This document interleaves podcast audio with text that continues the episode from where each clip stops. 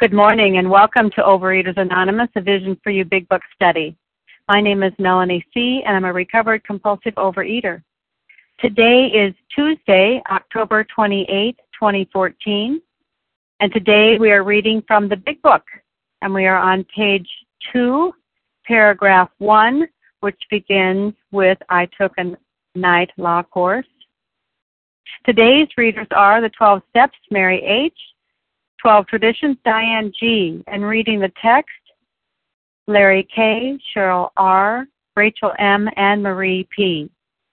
The reference number for yesterday, which was Monday, October 27th, 2014, is 6985. 6985. OA Preamble. Overeaters Anonymous is a fellowship of individuals who, through shared experience, strength, and hope, are recovering from compulsive overeating. We welcome everyone who wants to stop eating compulsively. There are no dues or fees for members. We are self supporting through our own contributions, neither soliciting nor accepting outside donations.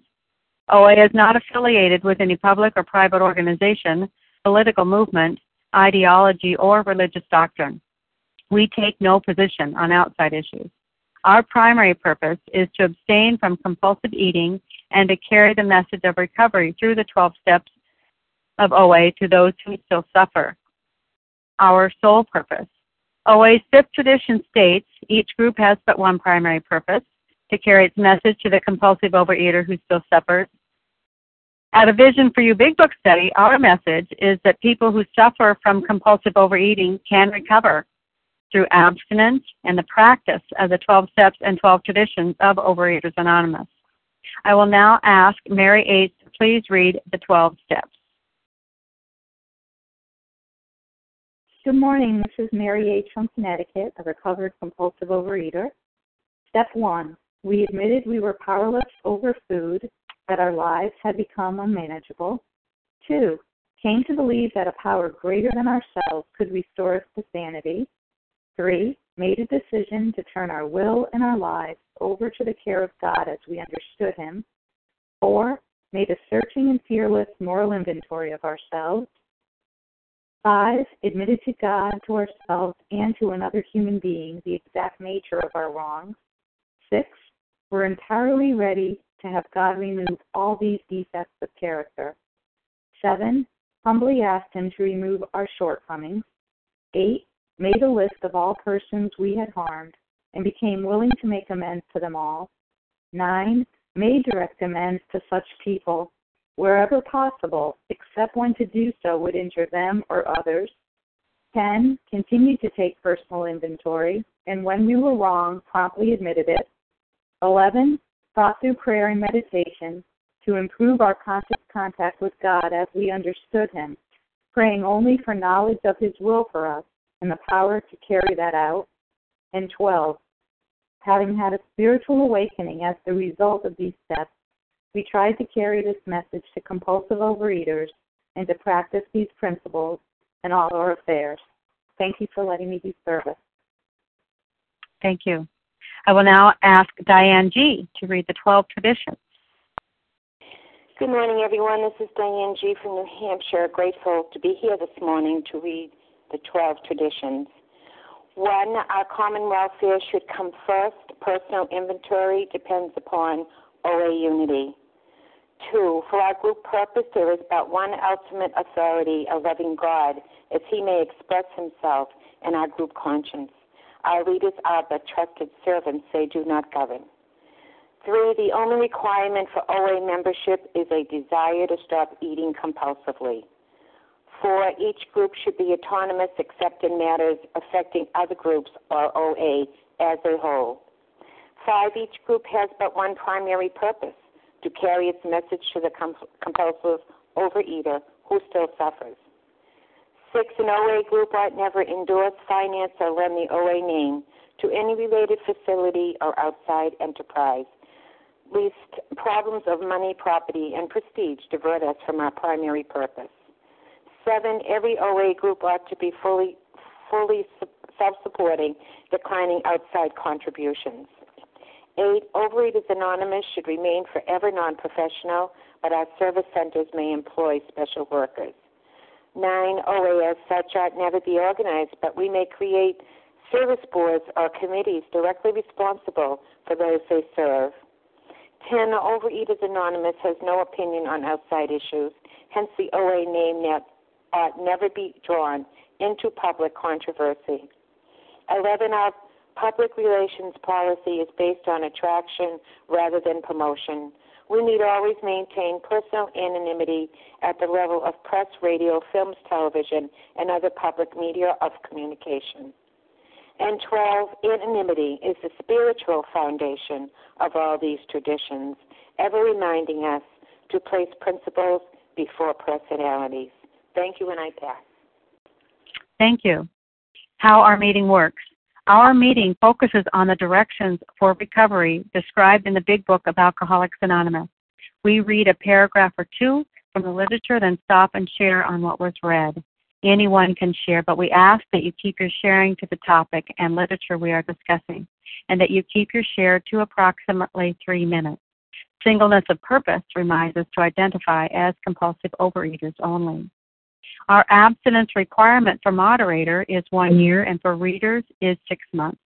There is no abstinence requirement for sharing on topic. This meeting does request that your sharing be directly linked to what was read. We are sharing what the directions in the Big Book mean to us. To share, press star 1 to unmute. Once you are done sharing, let us know by saying pass, then press star 1 to mute your phone. In order to have a quiet meeting, everyone's phone except the speaker's should be muted. Today we resume our study of the Big Book on page 2, paragraph 1, starting with I took a night law course, and I will ask Larry Kay to begin our study. Thanks so much, Nell, for your service. I like te- a lot of teams, but Team Tuesday, that's my favorite. So anyway, thank you. Larry Larry Kay, uh, recovered compulsive overeater from Chicago. Um, I took a night law course and obtained employment as an and as investigator for for a surety, a surety company. The drive for success was on. I proved to the world I was important. My work took me about Wall Street, and little by little I became interested in the market. Many people lost money, but some became very rich. Why not I? I studied economics and business as well as law. Potential alcoholic that I was, I nearly failed my law course. At one of the finals, I was too drunk to think or write. Though my drinking was not yet continuous, it disturbed my wife. We had long talks when I would still her forebodings by telling her that men of genius conceive their best projects when drunk, that the most majestic constructions of philosophic thought were so derived. So, you know, here we are in Bill's story, and, uh, you know, when we, in the doctor's opinion, just for some context, um, the doctor's opinion laid out, you know, what the problem was. And, um, you know, we learned in Bill's story um, you know, through the standard textbook deal that we we learn the progression of the disease, and so that's the whole key here is identification. And so here Bill is, um, you know, uh, Bill is uh, in his story. He's uh, we find all the identification we need. I know I did. Um, says, you know, you know the um, his work took him about Wall Street. Little by little, he became interested in the market. Many people lost money, but some became very rich. Why not I? You know, and and the one thing, you know, going back, he talks about the drive for success was on. I proved to the world I was important. Well, I definitely can identify with Bill Wilson here. That's all I ever tried to do in my life. You know, was just prove to the world that I'm just as important as anybody else in it. And um, you know, it takes me back. I mean, here's here's Bill Wilson describing you know the early excitement here you know drive for success was on i can it takes me back you know to uh the drive uh, uh, for success in my life you know or so i thought and uh, i can remember um you know working on you know finishing my undergrad and then my master's degree in uh in psychology counseling and then on to the phd and i i'd like to tell you that that all you know that drive for success that that was uh you know was all about helping people after all i was going to be in the helping profession you know, wouldn't it make you know wouldn't it make logical sense that I was in it for, you know, for to, to help other people for altruistic reasons? Don't you believe it? That's not that's not the man that I was back then. It was all it was really always all about me, myself, and I. You know, if I helped people along the way, that that'd be just fine. But it wasn't about them. It was about me. And uh, I can say that with honesty today, and I don't regret the pastor wished to shut the door on it. But I can identify, you know, in 2014, going back quite a few years now, um, with just where Bill was, you know, and he was early on in his disease, and just as alcohol was a part of his life, you know, as the drive for success was on, well, my binge foods were a huge part of my life. And uh, I can remember, you know, for example, um, cutting corners and uh you know and, and and doing different things and developing all sorts of different ideas and reading about the the theorists uh you know Freud and Jung and and all these other theorists and how that may work you know for me and I thought you know knowledge that was that was the power you know that to drive my success and I'll tell you um you know what what changed for me was uh that this disease and we'll see with Bill it beat me into a state of reasonableness. It brought me to my knees. And uh, if we, you know, it's kind of like where I'll finish off is saying, you know, if we are studying math, you know, um, we, we, I might say, you know, let's go to chapter five. You know, let's get into the uh, complex algebraic equations. But if you haven't learned, you know, the basics, the building blocks in chapters one and two and three, and you understand the problem, the math problem, and how to solve it, you can sit there in chapter five all you want and see how to work the algebraic equation. Good luck. Never worked for me. I was a math avoider. That's kind of like what we do here. We need this chapter because, um, you know, back in the day they didn't have the technology, so they needed to hear someone's story and identify in, understand the problem, understand the progression of the disease, and then slowly but surely through that identification process, we'll move on to a solution.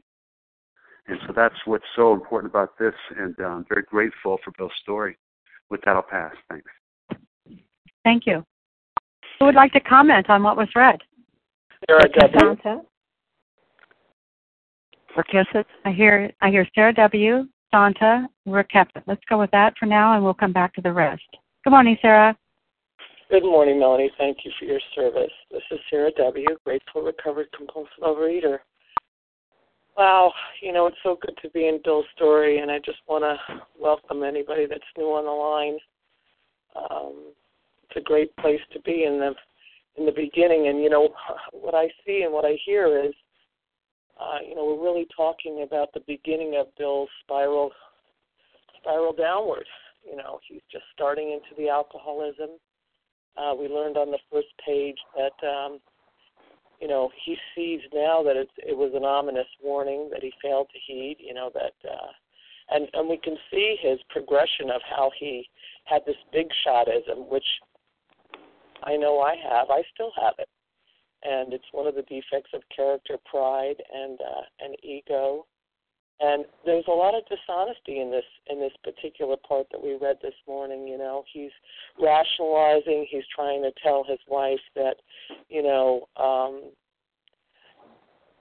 you know, it disturbed his wife, and and yet he would tell her that you know men of great genius, you know, do their best work when they're drinking, and um, you know, I can I can say that you know my mind tricks me into thinking that um, not only not all in all areas of my life I was dishonest. You know, in my personal life, in my professional life, in my um, with my food, um, just you know that's part of the disease process that you know we're we're incapable of being honest and that's why the first step is so great that it's all about honesty but um, you know, this big and this this thought that you know he has to prove himself that that um, you know the only way that he can be anything um, in life is if others see him that way, and if he has you know material things, and it's going to get get worse and worse, and and I think that's the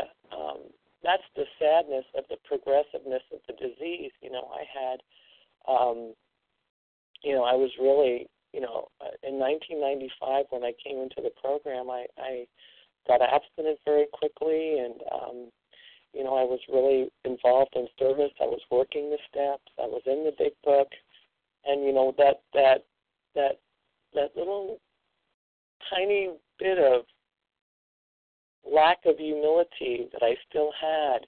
And I started feeling all puffed up and I started to use again and started to kind of question, well, maybe I'm not really a compulsive overeater. Maybe, maybe I just have a little problem that, you know, with food and, you know, I can control it now. I'm down in my weight. Everybody's telling me how good I look.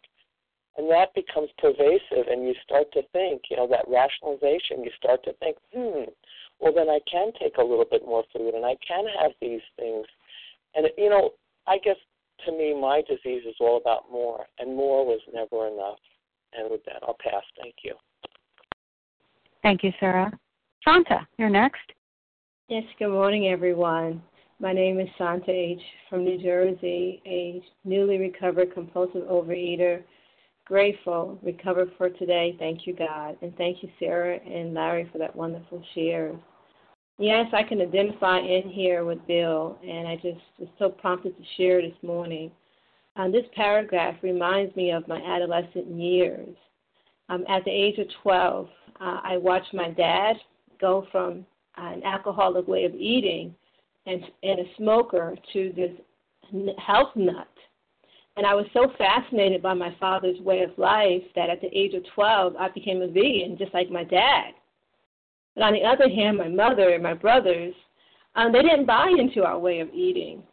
I thought that my new lifestyle would keep me on the straight and narrow because I discovered, um, didn't know like I know today, that my alcoholic foods, about my alcoholic foods at a very young age.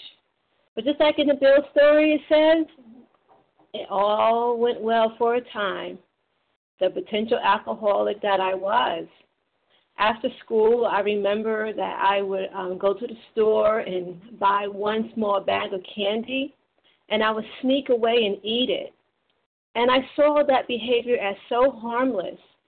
I didn't have a weight problem back then, and I was very athletic when I was in school. I get away from home. I attend college. I didn't have my parents cooking for me anymore and watching what I ate anymore. And I even went to a college that was known for its vegetarian and vegan, vegetarian and vegan varieties. But that did not save me.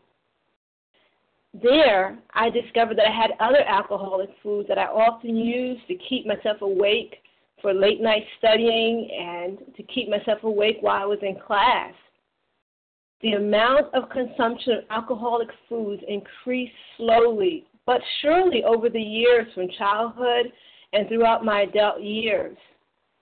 And although I remain a vegan, a vegan for many, many years, and I married a vegan, none of that saved me. Back then, for me, being a vegan was a way of proving to the world I was important. It was a status symbol. I mean, you had to have money to be able to eat like that. At least that was my experiences. And also, it was a true denial of my disease because I was trying to cover it up. I continued to eat more and more. Slowly but surely, my weight increased and I became morbidly obese. My health began to, te- to deteriorate. I just blamed it on the stress of life. I never thought, nor was I willing back then to accept that I was a compulsive overeater. But things have changed for me today.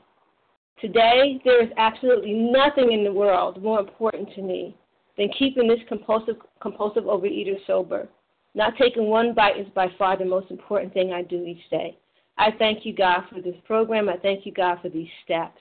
Again, my name is Asanta H. from New Jersey, and with that, I pass. Thank you, Santa. Rakefet, you're next. Thank you, Melanie.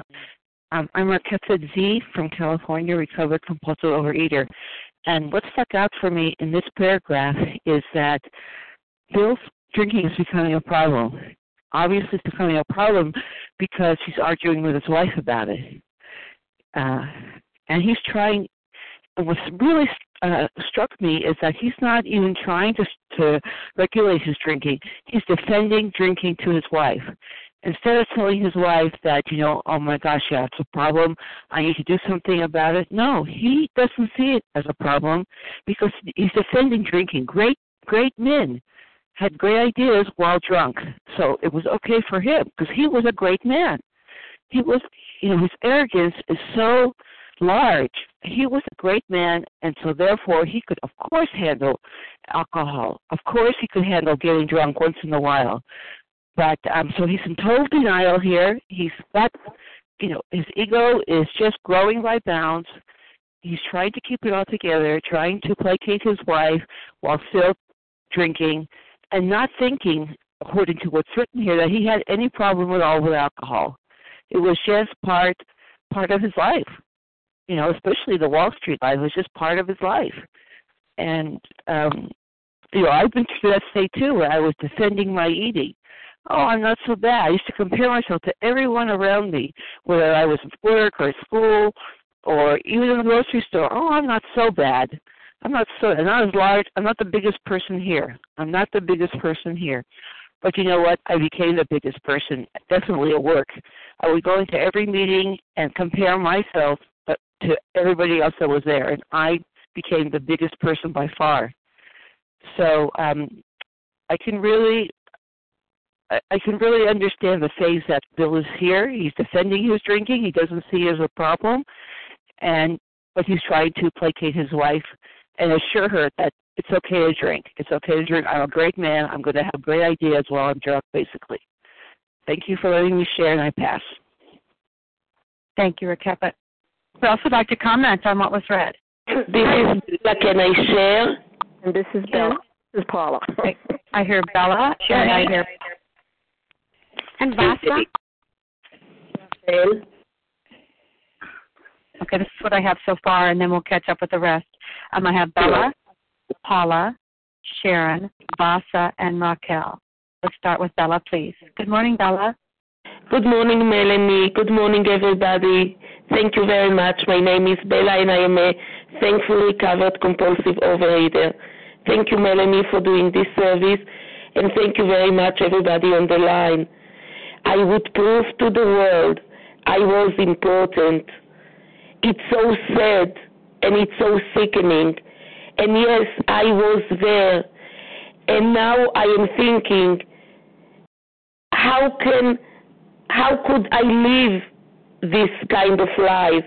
I would prove to the world I need, I needed the approval, the approval from the whole entire world.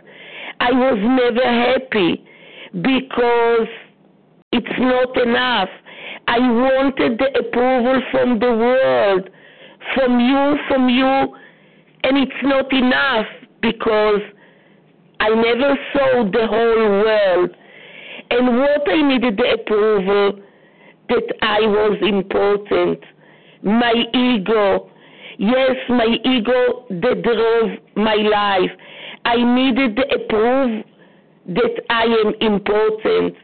And when I didn't get the, impo- the, the approval, when I was blamed and judged, then when I, uh oh, then when I ran to the food, because the food was the only thing that didn't judge me the food was the only thing that didn't say nothing. And then when I thought, oh, the food is telling me that I am important, I, I, I, I lived in, in, in, in a world, in a, in a kind of, of life that I wasn't even thinking proper because I needed the approval that I am important. A thing that I, now that I am in a program, thank you God, I know that it's a thing that I will, I would never, I would never reach. It's an unreachable goal. Thank you God that now I am connected to a power of acceptance, a power of respect, I don't need the approval of the world. Thank you, God. And I pass. Thank you. Thank you, Bella. Paula D.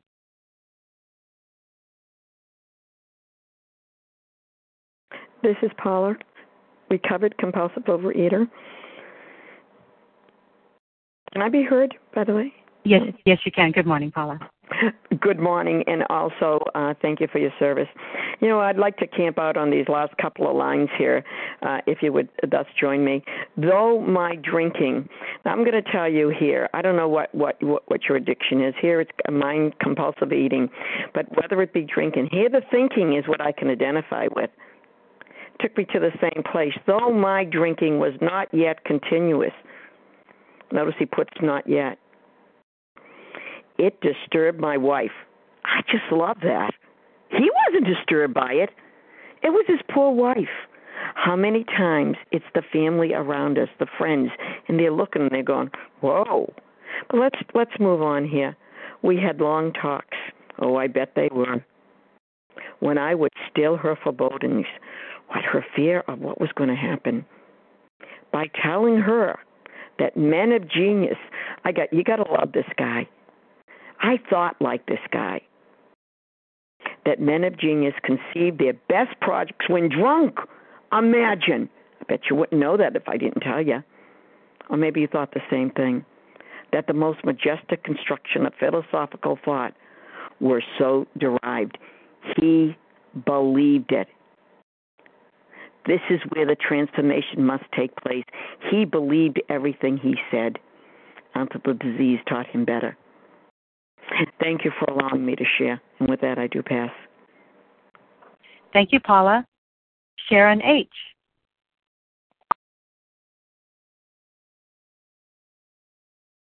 Good morning, Melanie. This is Sharon H., recovered compulsive overeater in Colorado. Can you hear me okay? Good morning, yes. Okay, thanks, Melanie. Um, uh, I am just so grateful to be going through this uh, chapter again about Bill's story because I have some notes here, and one of them was I wrote that in this paragraph there are 10 I's. You know, I took a law course, well, nothing wrong with that. Um, the drive for success was on, so the success was based on, you know, how he was going to be uh, very successful in his business. I'd prove to the world I was important, and uh, then I became interested in the market. Some people got uh, lost money, but I many became rich. Why not I? I studied economics and business, and then uh, we start to see where the drinking is interfering to a certain degree. Potential alcoholic that I was, I nearly failed my law course. Why did that happen? Well, I was too drunk to think or write, and um, so even though it was not continuous, it disturbed his wife, and I would still her forebodings by telling her that men of genius. So I, I, I, I, and that was just so interesting to me when I read this a year ago. I have it on the here that um, we I just see myself. You know, it was all about me and how I thought my life was going to work out, what I wanted, and how I was going to go about getting it. And uh, again, I ignored the warnings. I ignored these things that maybe just a little bit I saw might be a problem, you know, like he did when he uh, was so drunk uh, he couldn't read, he couldn't even write to finish his finals. And um, with me, the compulsive overeating just uh, took me down. Uh, but I, I continued, I, I continued to believe that this was something that I could control, I could manage, uh, because I didn't want to give it up. I didn't believe that I had a seemingly hopeless state of mind and body when it came to compulsively overeating. And I wanted to be able to learn how to manage these foods. And just like with the alcohol, I kept trying to go back and figure out how many bites of this or that that were my alcoholic foods I could have and then stop and not go over the edge with them like I'd done with the alcohol. So again, I was trying to build a foundation on a lie, and and it will never work. It never did for me, and um, and I'm so grateful because then I uh, started listening to this. Uh, Vision for You, OA Vision for You phone line meeting, and um, the doctor's opinion just hit me like, uh, like I always say, like a, a laser beam of light shining into this darkened mind of mine, and I began to see the reality and the truth for what it was. And um, I'm just so grateful to be a part of this um, daily meeting. And um, I I used it like a textbook. I I followed the directions I was told. Use it like a textbook. I took notes just like I was in a college class, and I I began to see that my big I, uh, my puny, finite, self-willed self, was my problem, and uh, only God was the one that had the solution that would uh, be able to free me and keep me free and recovered from the bondage of food addiction. And that's available to all of us out there. And so I welcome all the newcomers. I welcome those that, like me, you know, went around that addiction cycle over and over and over again. But today I do have the gift of being recovered and staying recovered. And with that, I pass. Thanks, Melanie. Thank you, Sharon. Vasa Oh, you're next. Thank you, Melanie. Thank you so much for your service, and thank you for everybody being there. And I am a uh, grateful, recovered, compulsive overeater, and I'm calling from uh, Massachusetts. Uh, and I'm so grateful that you know I started uh, my programs with the Big Book, and I'm grateful that I have identified with the disease, that ident- identification and the allergy and the solution. Finally, finally, finally, there was an answer to my problem that I had been trying to find and for years, 25 of 25 years of my life to try to put the food down, pick it up, put it down, trying to find a solution out there in the world, and nothing, nothing worked for me. And food was my friend. Food was my comfort, comfort when I, you know, when I was afraid, when I was worried, when I was scared, I turned to food. So uh, I, I love listening. You know, I, I again going back to Bill's story, I can identify so much. You know, with some of the stuff. Uh, I tried to prove to the world that I was important, successful. The ego, I didn't, I didn't know anything about egos. I didn't know that was an ego. You know, I had, I didn't like I graduated from high school, barely graduated. You know, I, you know, this was my second language. I came when I was 15 years old. I didn't know the language. It was hard. School was hard. Coming from one country to another, culture shock, everything was hard. But anyways, I wanted to get married. You know, that's what I wanted. I was raised. You, women didn't go to school. You get married, and you you surrender to your husband so I threw my, you know, I threw myself into my marriage. I had to be the best wife. I had to be the best mother. I had to be the best housekeeper. There wasn't that much money, so I had to learn to do crafts. You know, the, the best of that, the best cook, the best mother. I mean, the best daughter, the best neighbor, whatever. You know, I tried to prove to the world to the point that it brought me into exhaustions always looking for that love, always looking for that attention, acceptance. And uh, and I ran to the food. It was not working anymore. And yeah, I you know it was all, I used the word I I many many times, and I also used you you blamed blame my husband for things. But I thank God that I have the solution, you know, and uh, you know the allergy i i didn't understand that uh the you know sugars were drugs or food was drug. I knew about i've learned a little bit of drugs well drugs are pills or drugs a little bit about the alcohol. Well they should have control. Why can't they put it down well when i came and i started identifying why you know i was powerless just as much as they were and i loved it to the point that i didn't want to eat anymore. I wanted to, you know, I was so unhappy. You know, I it was I, there was no more joy in it. I was eating all the time. So, and I was developing physical problems, and I going up and down the stairs. You know, to do the laundry. It, it was getting more difficult and difficult it's not like I didn't try to put the food down. Believe me, I tried to put it down many, many, many times. I just couldn't do it. So I needed to find a power greater than myself. And we will get into step three in a you know in a while. But anyways, and I just threw myself in the programs. I threw myself into the steps. But first, I had to clear the mind. That's what I heard. You know, that would we be time. Work. I'll just wrap it up. Thank you. And we, I needed to put the sugars. I needed to put the food down and have my discipline, three meals a day. That's for me. And then work on the steps. Thank you for letting me share, and I pass. Thank you, Vasa. Raquel, you're next, and then we will move on after Raquel's share. Hi, Melanie. Thank you for your service. And hi to all my very good friends on the line. This is Rachel calling from Jerusalem. And this is so important that we're staying on this paragraph to identify in because um, the, the, problem of the self-image, uh, the, the grandiosity and the inferiority all woven together into such a mess. The drive for success was on, and uh, and I proved to the world I was important. The drive for success was was fueled by the by the big dreams that alcohol could afford him. He wasn't depressed yet. It's the very beginning and I rem- my, remember myself, you know, there were times when, when food seemed to help until it, it stopped helping and it stabbed me in the back. But more so, when, if we read uh, Bill's story in uh, his book, Pass It On, it's so clear, you know, that, that little awkward child whose, whose parents left him with the grandparents, he had to prove that he's, he's worth it. And that's what he did all his life until until that drive cut him to ribbons.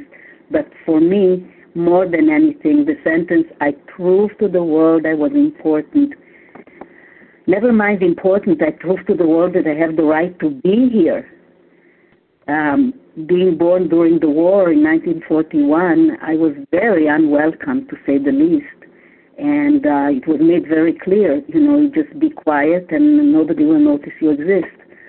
So to work very hard for the right to exist, I think God did such big marvels for me that I survived until I found uh, the, the people who opened this big book for me and the rest of all the literature to show me that I'm not alone, I'm not the only one.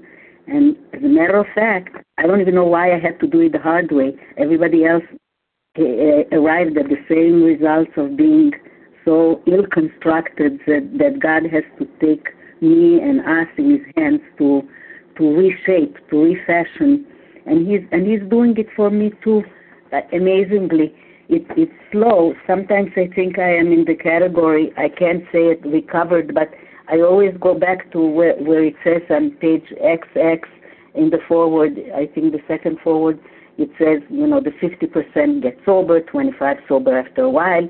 But it says that that among the others who left and uh, those who stayed who had big big problems showed improvement. So i'm showing some improvement. I had something with a neighbor that i was able to straighten out because of the 10th step i didn't see how i could ask forgiveness but that belongs to a different chapter but i'm just saying and this book was god held bill's hand when it was written and it can help anybody, even people who are not addicted, to live that way.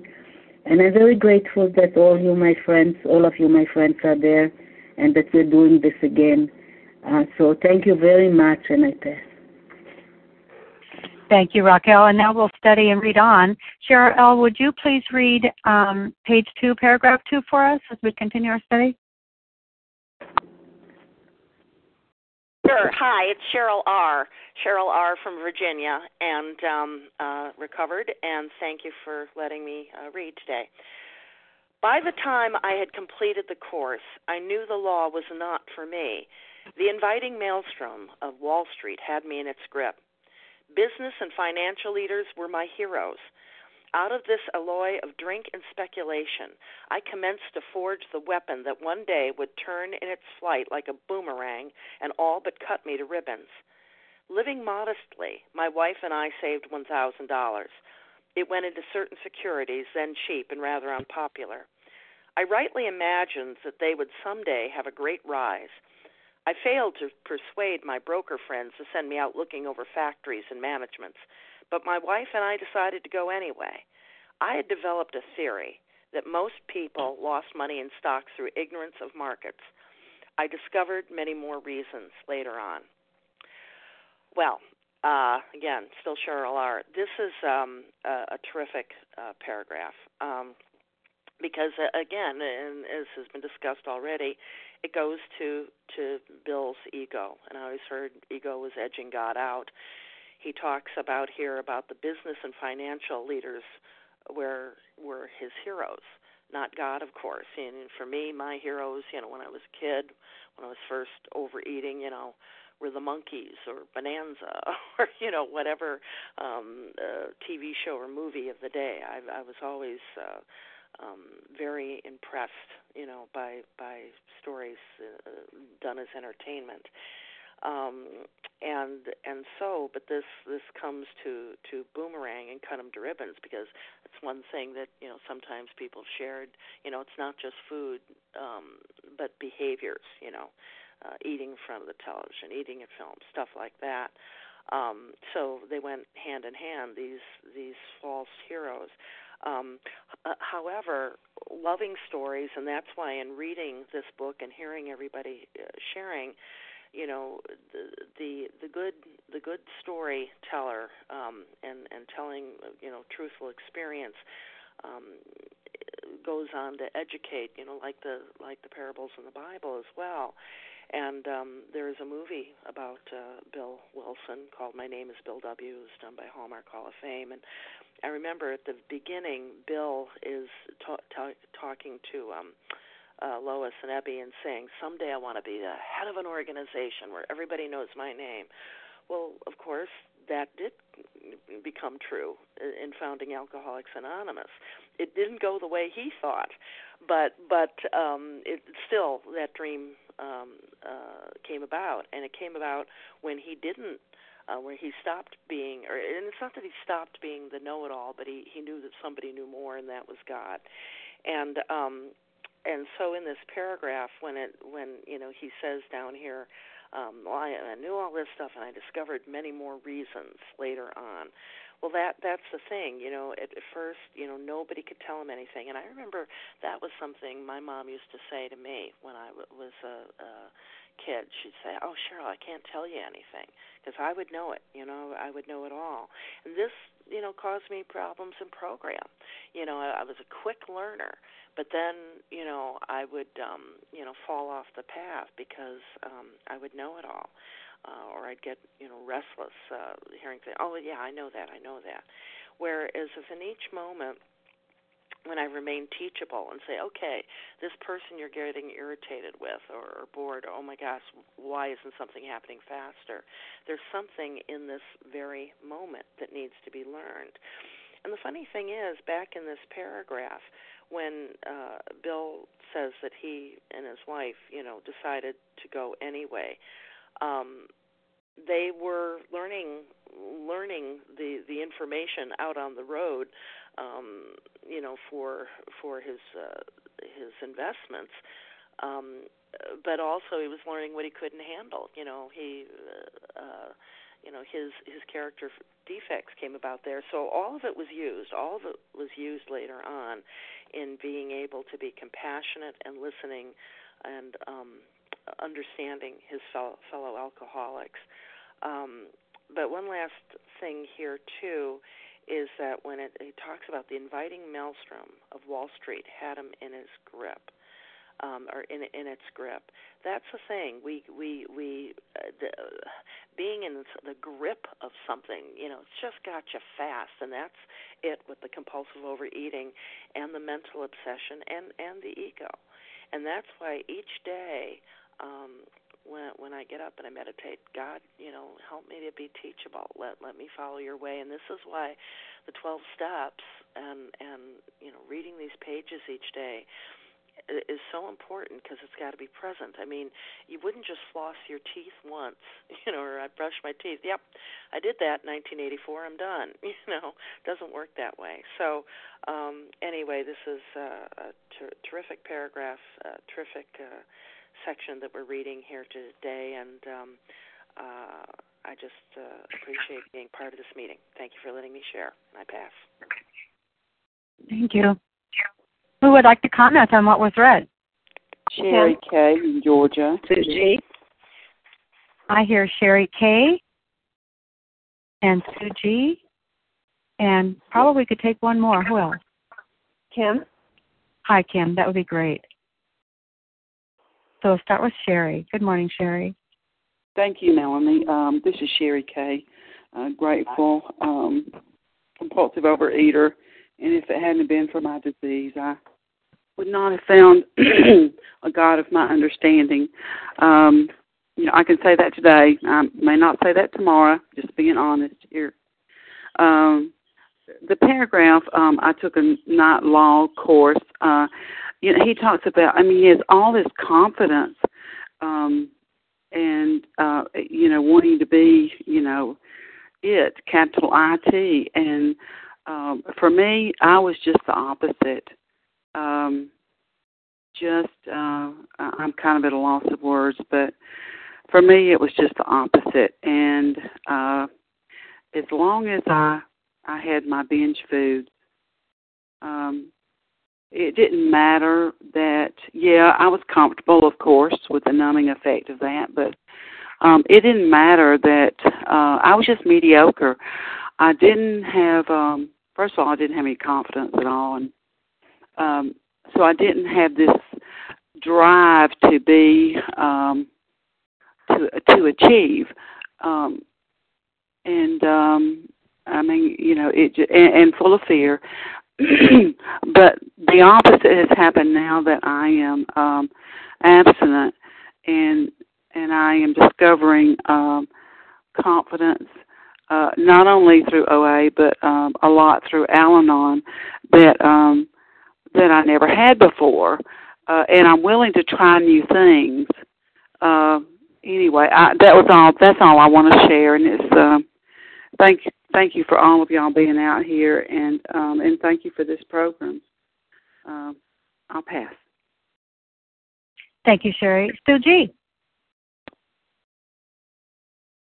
Hi, good morning. It's Sue G, recovered in southeastern Pennsylvania and grateful. And uh, I I try to define who I am in in this reading. So let's see. Okay, the inviting maelstrom of Wall Street had me in its grip. Its grip. Business and financial leaders were my heroes. Pretty grandiose, if you ask me. And then, uh, but you didn't ask me. I asked me. Then comes the, the I failed to persuade my broker friends to send me out looking over factories and managements, but my wife and I decided to go anyway. How's that for defiance?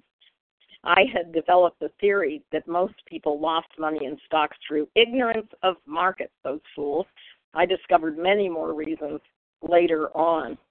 So um, I'd like to preface any further comments by saying this this is the journey, the beginning of the journey from ego, edging God out, to edgy, edging God in.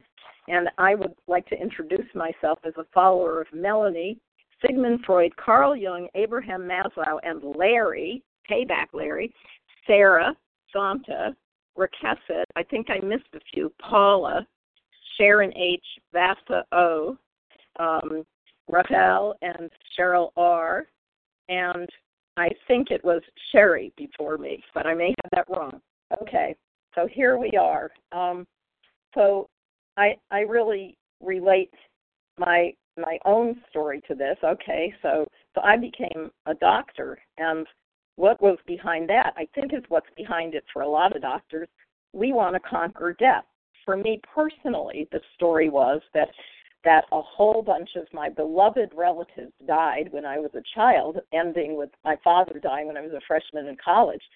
And I never really dealt with that very well. My family couldn't. They they just didn't have the equipment. They were wonderful people, but they didn't have the equipment. Instead, we were Jewish. We ate.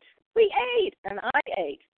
And and so I ate when I was sad. I ate when I was lonely. I ate when I was happy. I ate when I was joyous. I I'm a compulsive eater. I I knew it.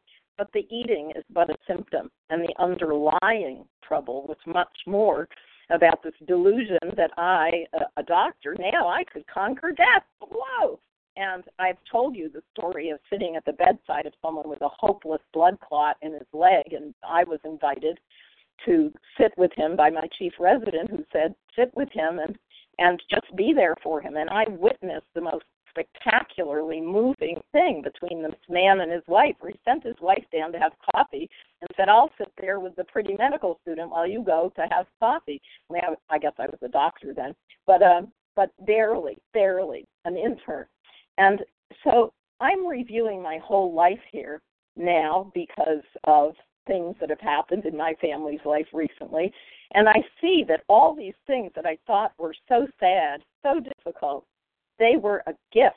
Every one of them was a gift to learn to deal better with life, to have a happy life. I'm having a happy life, even though my husband is having a biopsy, or rather, he's had his biopsy. He's having his. That would be time. Uh, tomorrow. And the time is up. I thank you, Melanie, and I pass. Thank you. Kim G. Thanks, Melanie. Good morning, all. My name is Kim G, and I'm a recovered compulsive overeater from South Jersey. Out of this alloy of drink and speculation, I commenced to forge the weapon that would one day turn in its flight like a boomerang and all but cut me to ribbons. So, alloy is combination. So, out of this alloy of drink and speculation, so what is driving Bill? He's giving us that idea. It's about being successful in business, it's about getting money. So, what is that for me? What is that for those on the line. You know, for me it was popularity. Maybe for you it's being the best mother, the best wife, living in the right neighborhood, wearing the right pair of jeans. What are we pursuing that we need release from? Because we're seeing here the prior paragraph, he's saying potential alcoholic that he was. He's, he knows he's not an alcoholic yet, but he sees it's his thinking that is his bigger problem. I need relief. I need relief from being me. I am so uncomfortable in my own skin, and he's acknowledging all those things about his inner workings that me needs relief from, and he finds that relief in drink. So I think of page 51, where it says, Once confused and baffled by the seeming futility of existence, they show the underlying reasons why they are making a heavy going of life. Leaving aside the drink question, they tell why living was so unsatisfactory. So that's what he's talking about. Leaving aside the drink problem, why was life so unsatisfactory? Why could he never get satisfied? You know, I think for myself, you know, I come from my mom's side I come from this large Irish Catholic family. I'm one of the youngest of, the, of many cousins, and I never felt comfortable. I always felt left out. I always felt less than. Why was I so uncomfortable? But I found when I ate, I felt a little more comfortable. I felt a little bit more accepted. I felt a little more part of. So I craved that. I needed that relief from that uncomfortability. You know, I think my father would tell me and my brother, kids, you can be whatever you want to be. You can do whatever you want to do. And my brother would take that as cool. I can hang out, have a good time, and enjoy myself. But I took it as, oh my God, I better be number one if I take a test, I better take be a 100. If I play basketball, I better be the MVP. So really, it is my way of dealing with life. My dad said the same exact thing to me and my brother, and yet we took it totally differently. It had nothing to do with my father said. It had to do with my own uncomfortability. So what I would do is I would take that and I would forge that into a weapon that eventually would take me out. But I had to recognize that it wasn't the food the food was the relief I got from the real problem, which was me, my uncomfortability with me. The first step, free me from the bondage of self. I got to get out of self because that is my true problem. And with that, I pass. Thank you, Kim. We have time for one more share before we close out. Who would like to take that spot? This is Anita J. Anita J. Good morning. It's your turn. Oh, wonderful, wonderful, wonderful. I'm Anita J. Recovered in Massachusetts, and I wasn't going to share why. I don't know. I get these thoughts, but I really identify with something here in that he had a plan. He thought this was going to really do it for him, and you know, I had I had those kinds of dreams. I was going to hit Broadway. I mean, what is it about New York?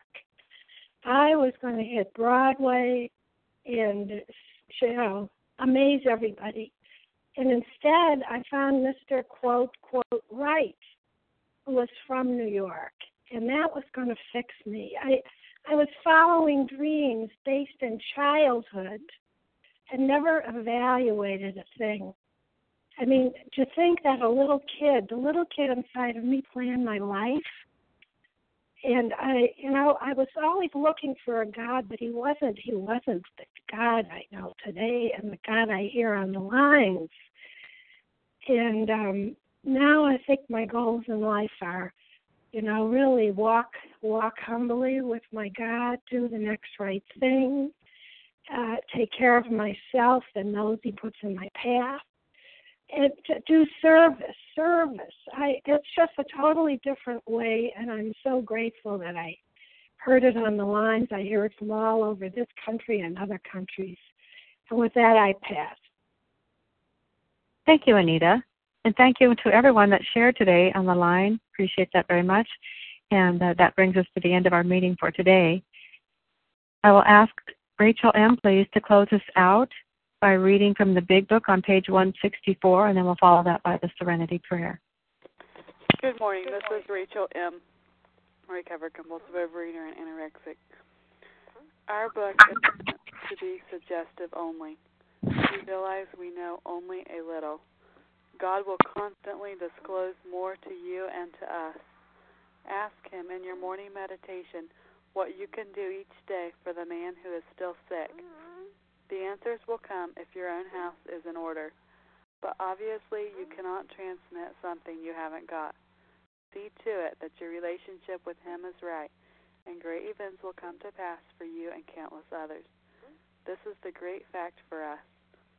Abandon yourself to God as you understand God. Admit your faults to Him and to your fellows. Clear away the wreckage of your past. Give freely of what you find, and join us.